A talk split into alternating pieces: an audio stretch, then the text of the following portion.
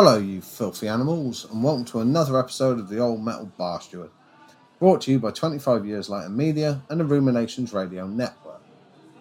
I am your host, the Old Metal Bar Steward himself, Neil Gray, and before we get into more tales from my sordid past, as well as my opinions and views on this week's hot stories in rock and metal, it's time for my favourite part of the show, the disclaimer. The opinions and thoughts of the Old Metal Bar Steward are mine and mine alone and in no way reflect the opinions and thoughts of 25 Years Later Media and the Ruminations Radio Network. With that out of the way, let's get into it. And today, I'd like to start off by talking about the greatest band in the fucking world, Motorhead. Lemmy didn't give a fuck. He didn't give a fuck when they kicked him out of school at the age of 15 after he took offence to being caned, taking the offending instrument of torture off his headmaster and slapping him upside the head with it. He didn't give a fuck when years later he was kicked out of Hawkwind. Instead, he got his revenge by breaking into their rehearsal studio to steal his equipment back and slept with their girlfriends behind their backs. And he really didn't give a fuck when he formed the loudest band in the world, turning his back on trippy psychedelic noodling, play music so fast and heavy that it arguably paved the way for punk and the new wave of British heavy metal movements that would follow in its wake. As Dave Grohl put it, to me, more than any other rock musician, he is the baddest motherfucker in the world. It was this lack of giving a fuck attitude that helped make Motorhead the most original band ever to walk the face of the planet. Don't believe me? Well, let's look at the facts. Name a band, any band, and you can find about a million others that sound like them. The Beatles, the Stones, Zeppelin, each of them unique in their own rights, but each with imitators that carve careers out for themselves by basically stealing their sound and moving a few chords around. But not Motorhead. As I've already stated for the record, I had a head start in music as a child, yet nothing, nothing could prepare me for the first time I laid eyes and ears on Motorhead. I was 11 going on 12, and the young ones was the must see TV for my generation. For those of you unfamiliar with it, it's about a bunch of students sharing a house who spend most of their time beating the hell out of each other and making virgin jokes. Fuck off, I was 11. Each week they'd have a band play the show, and during the episode called Bambi, that band was Motorhead. I'd never seen anything like it. Still haven't, if truth be told. The anger and fury with which they burnt through Ace of Spades had me virtually pinned to the wall of my bedroom. If I hadn't had my earphones in, the sheer amount of noise that would have blasted through the black and white TV speaker would have alerted my parents to the fact that I wasn't actually asleep as I was supposed to be, but instead watching the idiot box. It was jaw dropping. The pace with which Philthy Animal Taylor beat on his kit was accentuated by the brutal riffs laid out by Phil Campbell and Wurzel. Admittedly, I didn't know that the song had been recorded as a three piece some years earlier because, as I pointed out, I was 11. Fuck off but it was the rumbling cacophony of bass noise Aaron Boyle stood in the middle of the screen with his head tilted back at an angle as he growled into the microphone that really, really caught my attention. Who was this man? A scruffy ass vision in all black clothes and white cowboy boots. I had to know more. Lemmy was born in Stoke-on-Trent on December the 24th, 1945. His old man split when he was three months old, leaving the future metal god to be raised by his mum and his grandma which he later claimed gave him a better understanding of women. Post war Britain was about as dull as it could be. Vast swathes of the country were nothing more than bomb sites, and the entertainment still had its roots in standing around the piano and belting out old favourites such as Roll Out the Barrel and other Cockney classics. Lemmy himself said, I remember before there was rock and roll. It was bland. It was boring and it sure wasn't the kind of entertainment that young men and women of Lemmy's generation could have been looking forward to inheriting. So when Elvis hit and brought rock and roll with him, it must have been like breaking the surface when you're drowning. Having seen what this music meant to people, mainly women, Lemmy decided that this was what he wanted to do for a living. And after mixing it up in what seemed like a new band every few days, he settled in for a two year stint with the Rockin' Vickers. If you've ever read his book, White Line Fever, you'll know that Lemmy enjoyed his time within the band, even if he didn't really like the drummer. But even though they were huge in the north, Lemmy had his eyes set on an even bigger conquest London. He quit the band and headed to the Big Smoke, where he ended up crashing with Neville Chesters and Noel Redding, bass player extraordinaire with the Jimi Hendrix experience. It turned out to be quite a good deal, as he ended up being a roadie for Hendrix, which had quite an effect on him. As he explained it, when he performed, he was magic. You would watch him and space and time would stop. Though the aftermath wasn't always so great. After he played, we'd have to repair his fuzz boxes because he'd just stomp all over them. And they'd all go into bits all over the stage, and you'd have to find the bits and put them back together. Fucking murder. He also carried on with his own plans for world domination, playing in some short lived projects before settling down with Hawkwind. Now I know for a fact that my fellow 25 years later scribe, a certain Christopher the Flat Flackett, would love me to do a huge piece on Lemmy's time within the space rock pioneers. But outside of Silver Machine, I can't fucking stand that heavy bollocks. And as it's my show, let's just say he was with them from 1971 to 1975 and they booted him out when it suited them. Lemmy himself said, I did like being in Hawkwind, and I believe I'd still be playing with them today if I hadn't been kicked out. It was fun on stage, but not so much off stage. They didn't want to mess with me. Musically, I loved the drummer, the guitar player. It was a great band. Luckily for the rest of music, Hawkwind didn't see it the same way, so feeling jilted, and after he pulled the stunts I mentioned back in the intro, he set about forming his own band out of spite. That's right, folks. Motorhead was born onto the world because Lemmy was pissed off. Talking to Sounds magazine back in 1975, he explained his manifesto for the band. They'll be the dirtiest rock and roll band in the world. If you moved in next door, your lawn would die. And it was a promise that he'd stick with for the next 45 years. Finding themselves signed with United Artists mainly because they wanted to keep hold of Lemmy after he left Hawkwind, they recorded their first album on parole and assumed that this would be the start of something special, which it was.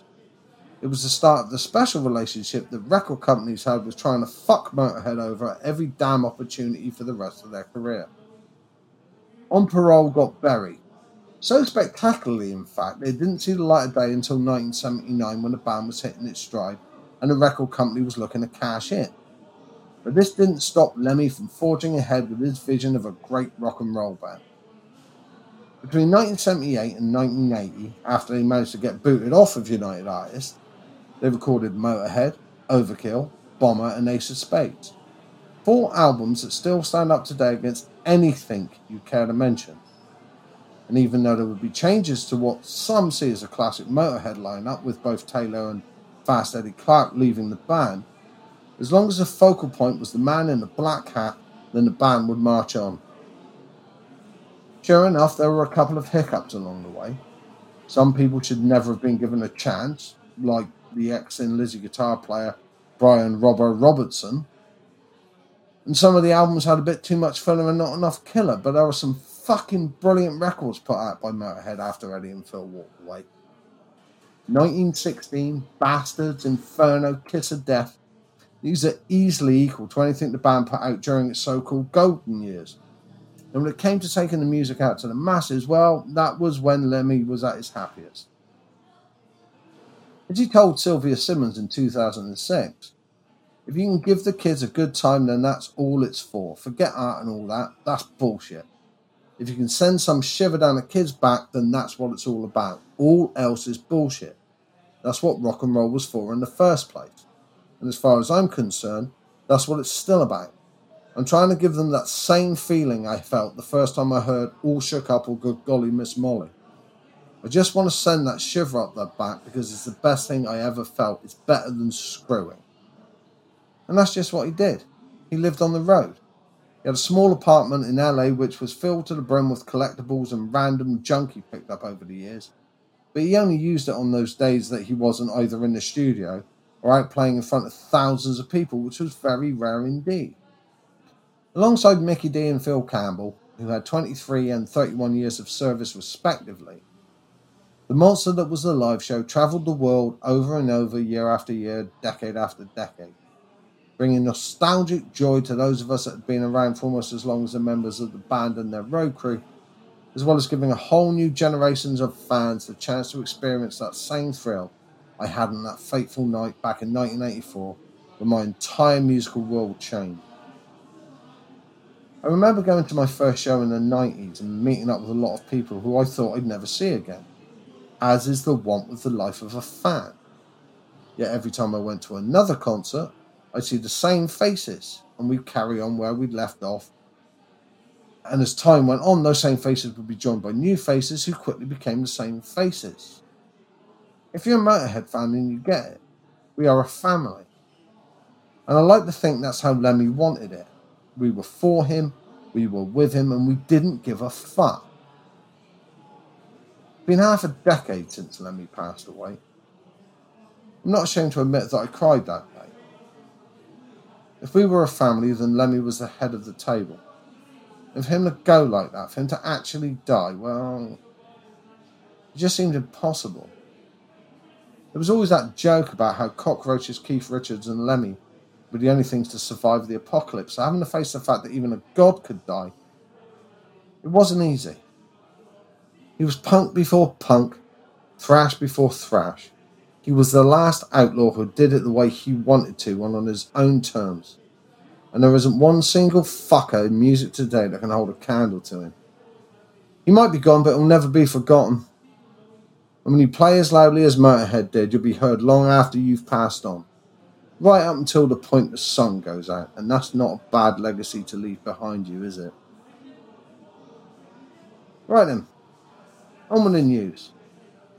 As you may have noticed over the past couple of weeks, I've been very high on rock stars getting their COVID jabs.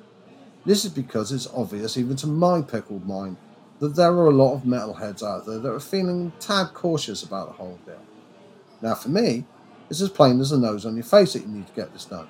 You get a shot, you may or may not feel crappy for the next few days, and Bob's your auntie's cousin, we're one step closer to kicking this fucker squat in the nuts. There's a very good chance that not everyone is going to listen to your friendly neighbourhood old metal bar steward and may need someone else they admire to convince them to go ahead with it. This week, that will hopefully be Sebastian Bach. The former Skid Row singer and all round badass tweeted that he got in his shot and said, Every one of you calls yourself a rock fan, go get the vaccine and a vaccine passport so we can get this show on the road again. And it's a sentiment that I support to the max. What I don't support, however, is the utter fucking stupidity and ignorance when it comes to this disease. And nowhere was this on better show these past seven days than with Ted fucking Nugent. If, like me, you felt for a very long time that Nugent is a whack job who would have been sectioned if he was in any other walk of life, then you'll be happy to know that he's proved it even further during two separate Facebook live streams. In the first, he attacked Joe Biden well, no fucking surprise there, before ranting about masks and raging against the vaccine, which sounds like a pretty cool name for a Rage Against the Machine tribute act. He said, and I quote, the mask, really, the mask. And the mask contains your breath when and how. A vaccine that was authorized in four months compared to every other vaccine that took years of adequate testing. Have you seen what's in it? Have you seen what's in it? Well, to be fair, no, I haven't. But I'm pretty fucking sure that this moron hasn't either. And the whole, the mask doesn't work, surely that has to be redundant by now. They stop the spread of germs, numbnuts. What the fuck do you think surgeons wear them while they're operating? We're not content with offending every normal thinking human being on the face of the planet with one dumbass statement this week. Old Ted doubled down on the snowflakes on Wednesday during another Facebook stream by saying, and I shit you not, you know, I guess I would ask you because I'm addicted to truth, logic, and common sense, and my common sense meter would demand the answer to why weren't we shut down for COVID 1 through 18?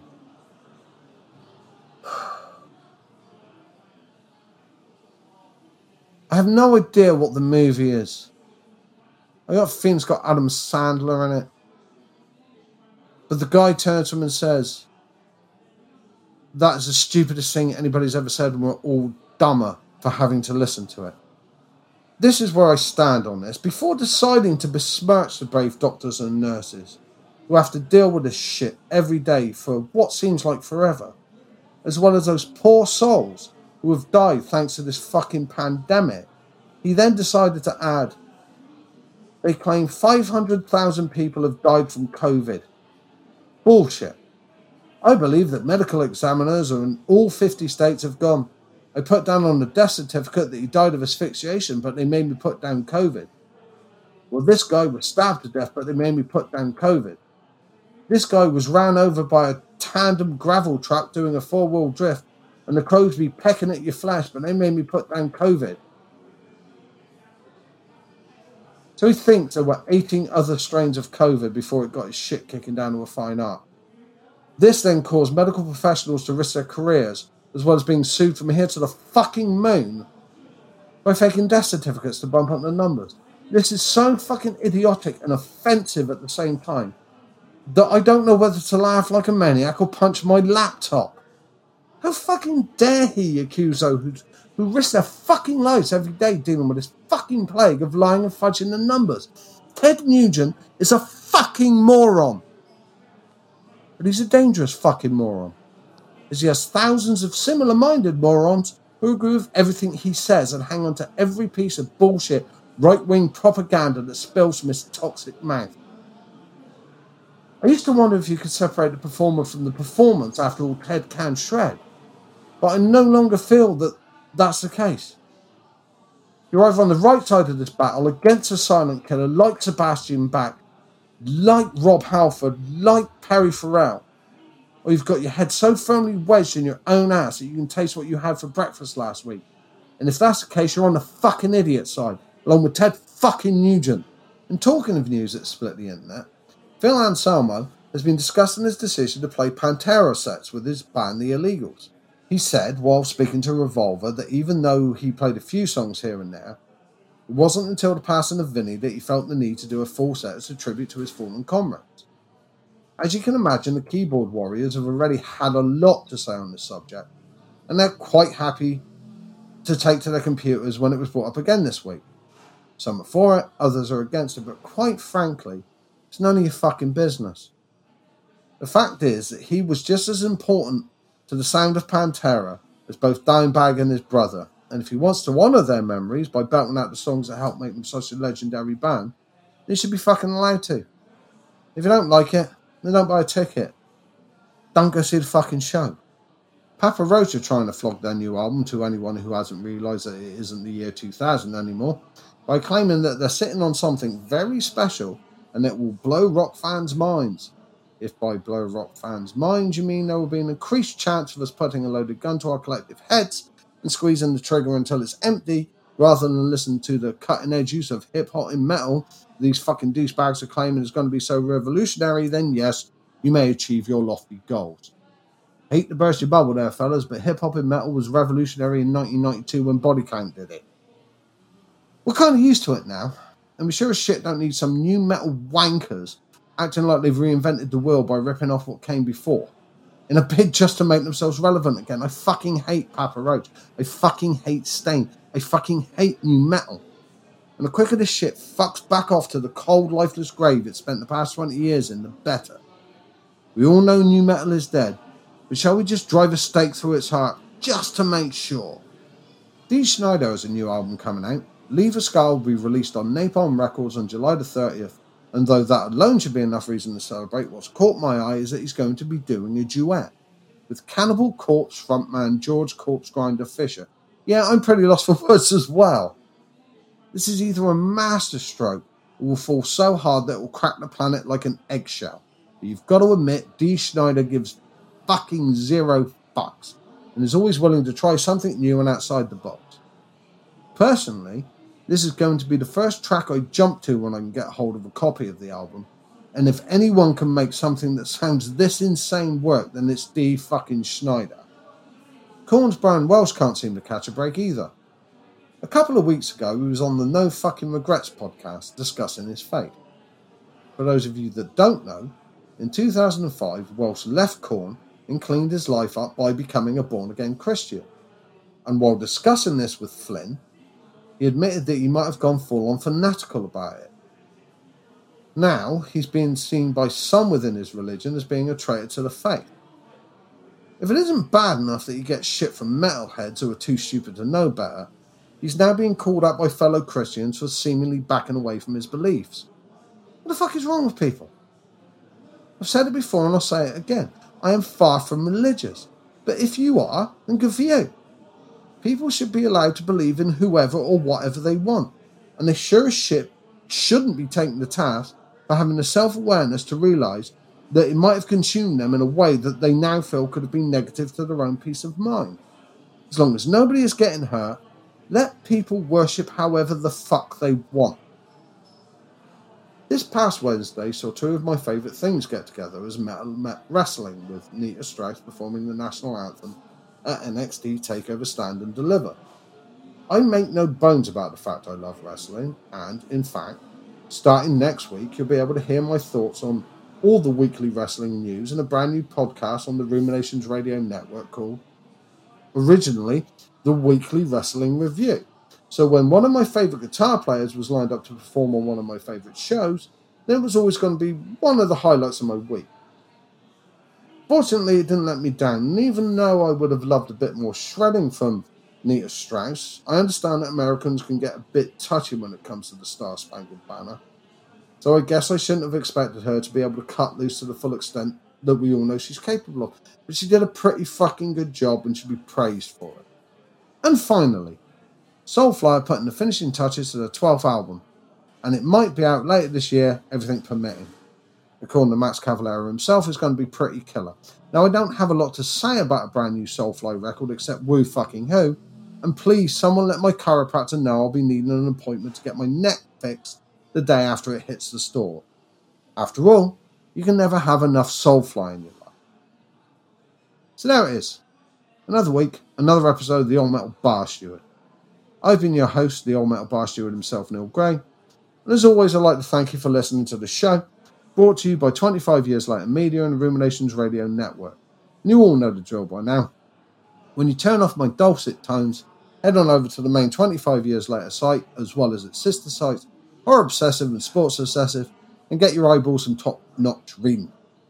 And don't forget to check out the other podcasts on the Ruminations Radio Network, as they've got you covered no matter what your ear holes are craving. Now, normally I would finish this with my usual spill, but today was announced that DMX has passed away. And I feel I should speak on the subject. Now, the show might be about metal, but I myself, I'm not purely about metal. I love all kinds of music, classical through the funk, obviously metal, and I'm a big fan of hip hop. Always have been, always will be. Which might sound weird because I'm English and I'm white and all that bollocks, but poor understands poor. And when we lose a fucking soldier, it, it hits hard. DMX was 50. 50. That's no fucking age, man. It's no age to be dying. And I'd like to offer my condolences to his family. And I'd also like to offer my advice to each and every single one of you. Stay fucking safe. Though those that you love, you love them. And look after each other. And I'll speak to you next week. This is the old metal bastard signing off.